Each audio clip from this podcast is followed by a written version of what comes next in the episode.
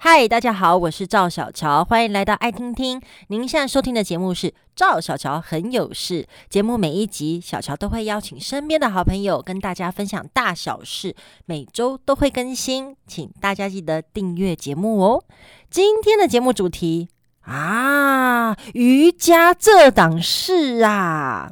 当我们谈到瑜伽的时候呢，你第一个想到的是不是一群人拿在垫子上拼命的折身体，或者是把它当做运动来操练？但是瑜伽不只是身体的练习哦，也是调息和调心。所以今天。和小乔一起跟着老师来调养身心灵，让我们欢迎今天的来宾瑜伽老师张以欣。以欣老师好，小乔好，各位亲爱的听众朋友大家好啊！看到以欣老师就觉得很 peace 的感觉，就觉得可以很放松的感觉。以欣老师呢出了一本书叫《瑜伽这档事》，那这本书比较特别啊。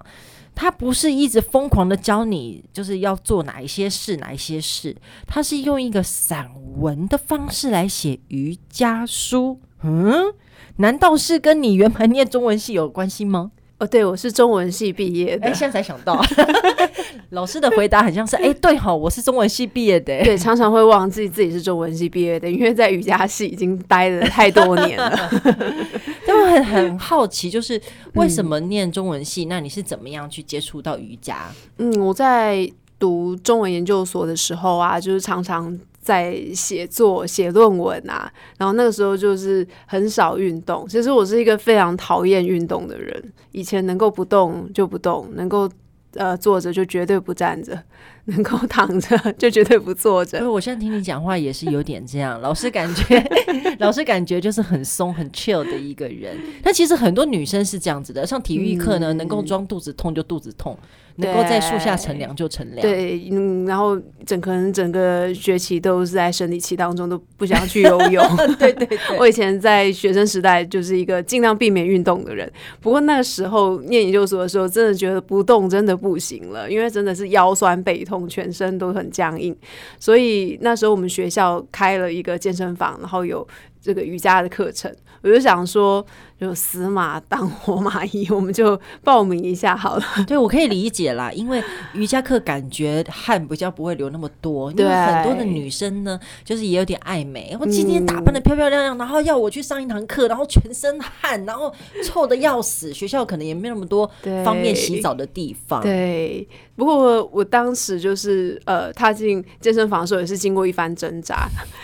然后我到课堂上的时候。我第一堂课，我觉得印象最深刻的就是那个大休息。我觉得经过这种操练，就是非常痛苦的一一个过程当中，让我的全身肌肉都很酸痛。就我最后躺在地板上的时候，真的觉得这实在是一个太享受的经验了。对，大休息之间最后的最后会。呃，教大家，我们首先要先来听那个尹欣老师的这一些他的经历过的一些事情啊，跟瑜伽相关的一些事物啊，我们真的都很好奇。就是你难道是第一次做了瑜伽就爱上它吗？我觉得你不是这种个性吧？对，其实不是这种个性的人，但是我实在是太喜欢大休息了。就 是我为了要大休息，我就愿意每次都都去瑜伽教室，然后我觉得所有的练习，呃，都慢慢的我就。就感觉到说，这些练习真的帮助我慢慢沉淀下来，包括我的心，呃，本来是一个比较容易想很多的人。那我在练习的过程当中，我发现说，诶，我的思绪好像可以暂时先停下来了。然后我那一种呃想东想西的头脑，终于有一个呃机会可以重新整理一下。所以我在呃练习的时候。会觉得非常的享受这个过程。那至于肌肉的部分，也会在多很长时间的锻炼当中，慢慢的变得比较强健有力。嗯，我觉得瑜伽现在其实有很多的女生其实很喜欢这一门，嗯嗯、呃，就是，但是这一门应该要怎么去认定它也很难。这一门运动吗？呃，这一门呃呃健身方式吗？还是它算是一种修炼？瑜伽到底应该是归归类成哪一类？对，瑜伽呢，就是一般人认知它很像就是一种运动嘛。因为它就是在西方或者是我们台湾，其实都被包装成它就是一个呃很有锻炼效果的，或者说大家来这边就是要减肥，然后就是要伸展，然后消除筋骨酸痛，嗯，感觉很像就是卖药的。有时候我都觉得，我就好像解除各 各每个学生疑难杂症，对各种他们都带着各式各样的疑难杂症来找我，所以我既会帮人减肥，也会帮人治疗肩颈酸痛。对对对，还有解除你的精神压力，对对，让你晚上比较好睡。对对，我们像心理。实验像这个物理治疗师要帮助大家解除各种各样的困难，那这个部分其实，在瑜伽是的确是可以得到一些效果的，这是瑜伽属于调身的部分。但是，其实如果说真正有进入瑜伽练习的人，会发现说，哎，调身它其实只是呃最初阶的一个部分。嗯，所以当你在练习的时候，你会发现说，哎，老师会不断的叫你要记得要呼吸哦，吸气、吐气。这样的过程，其实我们是属于调息哦，嗯，调息的部分。那当你这个调身、调息都有做到，就是一个人他很专注的在呼吸的时候，你就开始进入了更深层的地步了，就是一个调心的一个层次。嗯，这个太难了，我觉得我还到不了这个境界。调心是一个怎么样的感觉？调心就是你会在嗯，当当你在，比如说你在做这些动作，你刚开始你觉得是你要减肥嘛，那你很认真在做这个呃。体我们称为式子或者是体位法，嗯，那你停留在那边的时候，你就开始感觉你的呼吸，这样才不会这么辛苦嘛。嗯、对，时间会过得快一点。对对，不要去专注在你这个酸痛的肌肉上，开始仔细的呼吸，你会发现，哎，好像好像可以多停留久一点点的时间。那那时候你心就会慢慢的安定下来。那这个就是你会发现说，哎，原来我可以在这样的一个事当中，慢慢的沉淀我的心灵。所以在做瑜伽的时候，慢慢的就会感觉说，哎，我的心可以越来。越平静，越来越稳定。我虽然停留在很痛苦的姿势里面，对，真的，每一次我是跟着瑜伽老师。其实我个人是比较喜欢，我是比较好动的个性，嗯、所以我比较喜欢像有氧啊这种，嗯、觉得有跳到舞啊，对，流到汗啊。然后每次看那个瑜伽老师，为什么他对折前弯马上就可以摸到自己的脚呢？真的很不能理解，就是那种伸展的。都特别好，因为我是一个筋很硬的人，嗯、所以我常常就会纠结在刚刚你说的，就是这个动作哦，哦，我不能再下去了，不能再下去了。对，嗯、所以我可能要到调心这件事，我可能还需要很久。像小乔这样的状况，有时候我们就会建议说，哎，可以稍微再浅一点点的位置。然后那个时候，你就会觉得说，好像还可以忍受，然后我们就不用把太多的注意力放在那个疼痛上。然后那时候你就会觉得，哎，心里比较舒服。了解了解，就是瑜伽真的除了动作以外，重重要就是呼吸这件事情。所以我下次我知道，我就要把重心，就是把重点放在呼吸。这件事情上，那小乔就可以达成就是调身，然后我们也有可以减到肥，可以伸展到我们的身体，我们可以锻炼它。那我们的呼吸也非常的流畅，我们的心也非常的平静。好好好，我下次再试试看。就是所有在听节目的朋友也可以去试试看。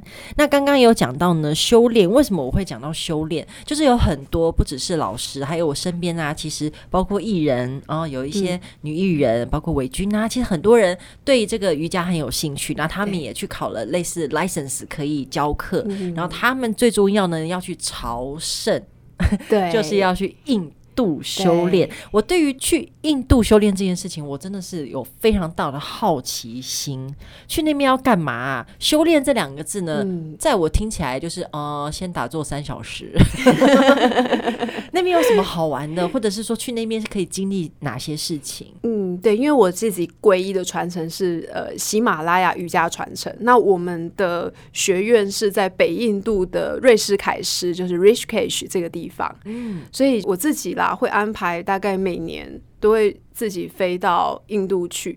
那在印度的这个呃学院里面，它就很像我们的那种大学，就是一个校区。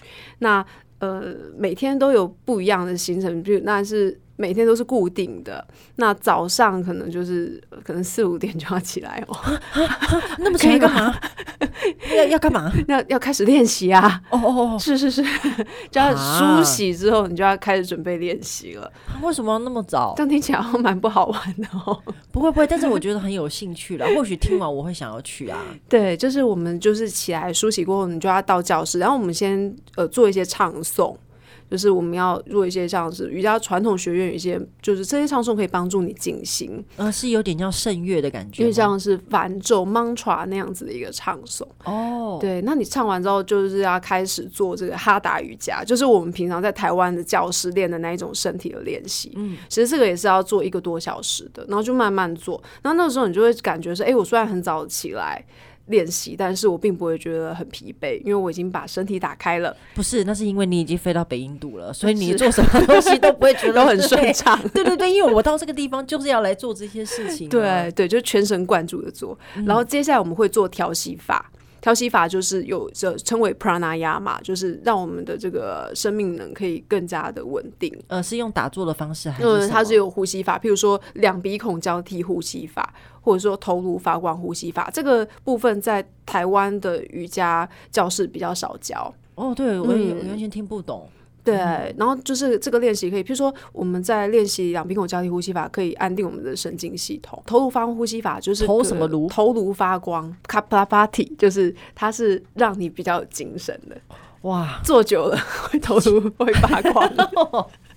太厉害，太厉害了！对，然后就是这样的练习可以帮助我们再调整一次我们的能量。那做完这个之后，我们最后是做大概是一个小时的静坐。真的吧？你看吧，就像我讲的，就是一定要打坐吧。嗯。对，一定是要打坐的。就是前面这些练习，哈达瑜伽这些调息法，都是帮助最后的静坐。所以，当你做到最后的静坐的时候，其实并不会觉得呃没有办法静下来，因为前面已经花很多时间在调身调息。所以哈达瑜伽比较是调身、呼吸练习、调息，到最后静坐的时候就比较是调心，那一个整合的一个练习。可以睡偷睡觉吗？可以。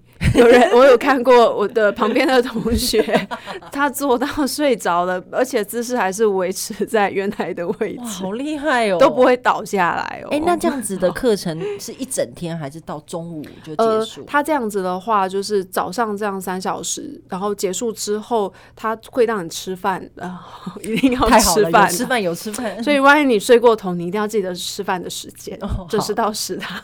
那我们吃完之后，他会有安排其他的课程。就是你可以呃选你要上的课，那中午还会再让你吃饭一次，哦、对，时间要吃饭时间记得就没有问题了。那下午也会有课，那接下来四五点的时候会再重复刚刚我说的这三个练习哦，会再做一次。那其实一整天真的蛮充实的耶，对，很充实，真的很充实。但是我有听过一个啊，嗯、叫做什么阿育吠陀，嗯、那个是什么东西啊？那你？跟你刚刚讲的这个修炼是一样的吗？嗯、哦，阿育吠陀呢，它其实是印度的传统医学。像呃，我们说阿育吠陀，它是生命的知识跟智慧。那它这个很特别哦，它其实是源自于印度传统的吠陀经典，哦、所以它是来自于经典的知识。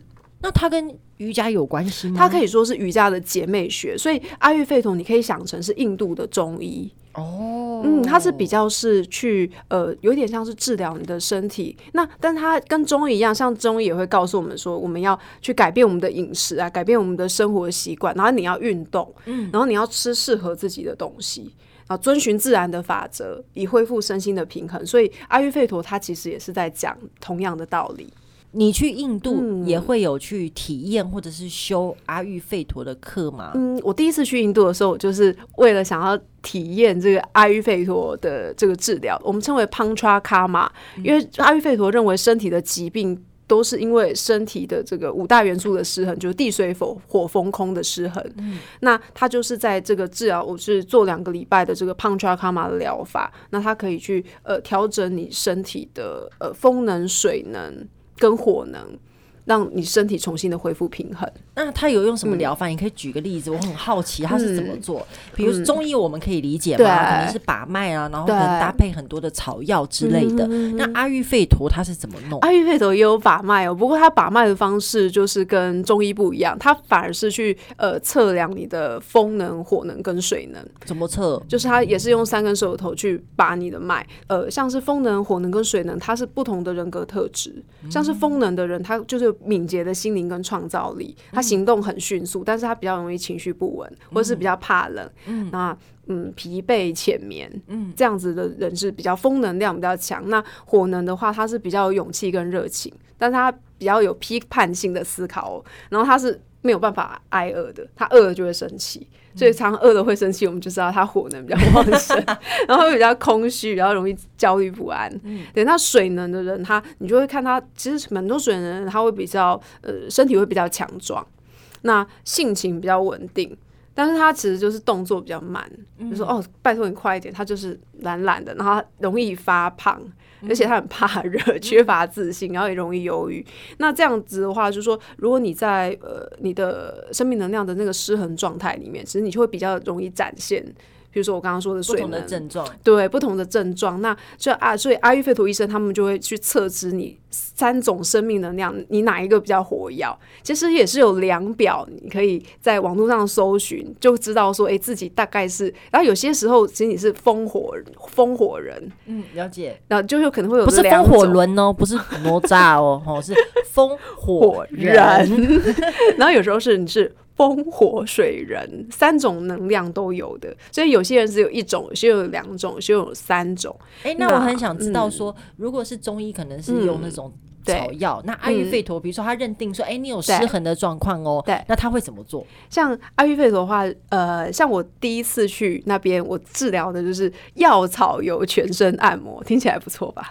哇，油压哎，很嗨哎，全身，他就把那个呃油，这个药草油加热，他有特别的去调制，就是有益于我们的身体。那你按完之后，你就觉得全身酥软这样子，很 舒服，嗨哦，很好哎，非常好。那还有就是像是你，比如说你。我们是，我自己是一个思绪比较多的人，所以他就会呃滴油在你的额头，然后顺着你的头发往下流，那这就是一个滴油的疗疗法。嗯、那还有想太多的人，就是像我，就是要吸那个鼻腔疗法，就你要吸油，就滴到你的鼻孔，那你要吸进去，然后或者是那种。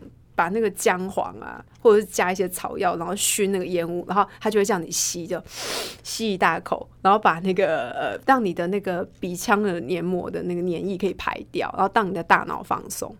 对，然后还有一种就是像是甜甜圈疗法，就是把面团做成一个长条形，然后甜甜圈，然后贴在你的背上，然后淋那个热油，非常舒服。哇！我觉得他们很长，是植物的精油，嗯、对不对？它那个比较不是精油，它那个算是就是加热的热热的药草油，里面也有一些像是一些印度他们的一些对于身体放松有益的草药。哦，很有趣耶！嗯、每个地方很，他们是阿育吠陀，等于说用油有理来有有理去的。对，所以那个时候就是你的头发就是会纠结成一团，就是全部都是油，而且你不管怎么洗都洗不掉，因为那个油真的很难洗，浓度之高啊。对，然后你每天你洗了，明天又要再沾，很这样，你干脆就不洗了，所以就会比较呃方便，干、呃、脆不要洗头。真的很有趣。那像很多是学习瑜伽的人，嗯、他对这个很有兴趣，嗯、会会去印度。那比如说像我这种，就是只是想去体验的人，是可以去的吗？是可以的，也有完全没有瑜伽经验和基础的人。我朋友，我介绍他到我们学院，那他就会从头教起。你不会静坐，你不会做体位法，他都有老师可以慢慢的指导你哦。哇，很棒哎，讲的我都想去。好，有一天如果我想不开啊，不是，有一天如果我想开了，再跟小乔一起去。好好好好好好好。接下来我们要从印度回来喽。嗯、那回来了以后呢，瑜伽老师当然就是呃，都是一直在上课嘛，对不对？对。那在上课的时候呢，应该很少人会来问瑜伽老师。到底都在忙什么，或者是课堂上有什么有趣的事情可以跟大家分享的？嗯，就是台湾的瑜伽老师大概都是跑课的老师，就是我们从早到晚其实有呃安排蛮多的课程。那可能就是你早上、中午、下午、晚上就会去不同的地方，有些是学生的家里教私人课啊，或是有一些教室或一些瑜伽会馆。健身房，那我们每天就是在捷运、公车以及 教室不断的穿梭，对，不断的流动，这样子很辛苦，很辛苦。对，最近有接一个课，就是一个九十五岁的阿妈的一个学生，他是我接过最高龄的学生，很难想象九十五岁可以练瑜伽，对不对？他走路是都 OK 吗？他其实是坐在轮椅上的。这样也可以做瑜伽，也是可以的，而且他还上了重训课哦，太厉害了。对，所以其实我真的看到他在练习的时候，我是心里是很感动的。那阿嬷有一点耳背，然后她 听不太懂国语，那我国语台语就没那么好，所以她在上课的时候，她的家人会在旁边帮我翻译。然后久而久之，我好像也比较会讲台语了。真的？啊？哎，要怎么讲台语教啊？我觉得就是大概教老人只需要问两件事，第一个是。会痛不？一个是会听不？只要他不痛又不累，你就可以继续教。所以我在课堂上会不断的讲这两句台语，我觉得就很足够了。太有趣了！我觉得我们好像上到台语小教室，对，台语小教室。然后就是老人家，就是你只要哄他开心，你不断的夸奖他，他心情好，他就会做的特别好。所以有时候老人家就是他会。对自己比较有这个负面的否定，嗯，所以我在呃教他的时候，有时候比较困难，就是如何突破他的心房，让他知道说他自己是可以做到的。那就是他只要稍微做好一点点，我就会非常夸张的夸奖他。可是你自己不会有疑问吗？就是他真的可以做到吗？嗯、呃，对，我见到他之前，其实我是非常有非常担心的。我不知道我自己有没有办法带一个九十五岁的老人家做瑜伽。嗯，可是当我看到这个阿嬷的时候，我突然间发现，就是其实没有这么困难，也就是他现在有他现在的条件是怎么样，我们就做什么样的事情。那我们是一个真心的交流，那他有什么困难，我就帮他解决。那动作可以不断的变化。像是阿嬷晚，他这样子在轮椅上做完，其实他晚上也是会腰酸背痛的，他也是有练到的，有练到，而且我觉得运动很好，他回去会比较好睡，嗯，因为很多老人家可能就是白天坐在沙发上这样子斗骨可以啊，躺在床上又睡不着。对，而且他在肌力上，我们希望他还是可以自己自己能够有能力自己去上厕所，然后完成他生活中一些简单的事，比如说他想要移动的时候，他手还有力气去。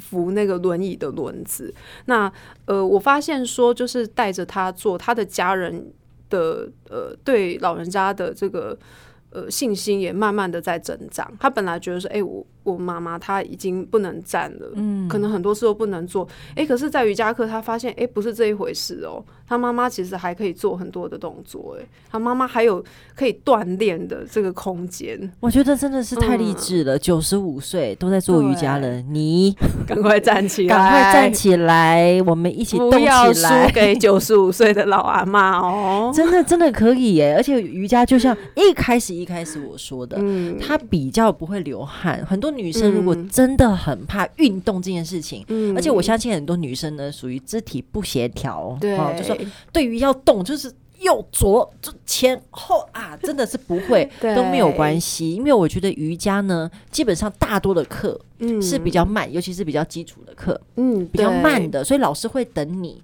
对，然后会给你很多次呼吸啊，很多次就是时间会拉很长，嗯，而且有些动作你不能做啊，我们都会去呃帮你找到替代式。就像九十五岁的阿妈，她不能站，我们有办法用坐的方式帮她完成她需要的锻炼。嗯，是。那都讲到这里呢，就要请以欣老师来教导大家一个随时随地都可以做的瑜伽动作。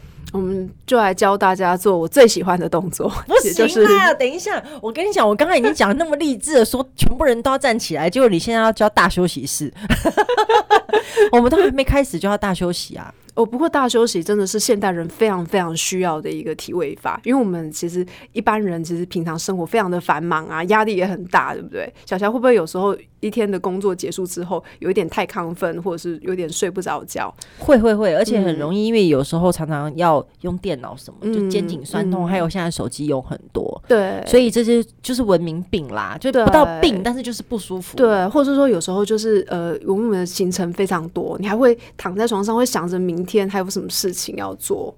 会会会会会。嗯、好，所以现在呢，就是先来学大休息室，嗯、先把你的压力全部都放掉。嗯，首先你要找到一个可以舒服躺下的这个位置，也许是你家的床铺。可是躺在床上很容易睡着，你要提醒自己哦。他大休息室不能睡着吗？其实是不能的。大休息室的要领就是保持专注而放松。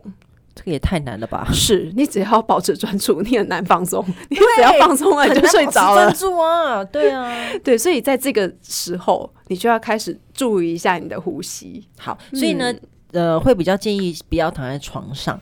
如果你有瑜伽垫，嗯、躺在瑜伽垫上 OK。如果没有瑜伽垫，是不是铺个大毛巾在地上，是不是也可以？是可以，所以稍稍微让身体不要直接接触到冰冷的地板。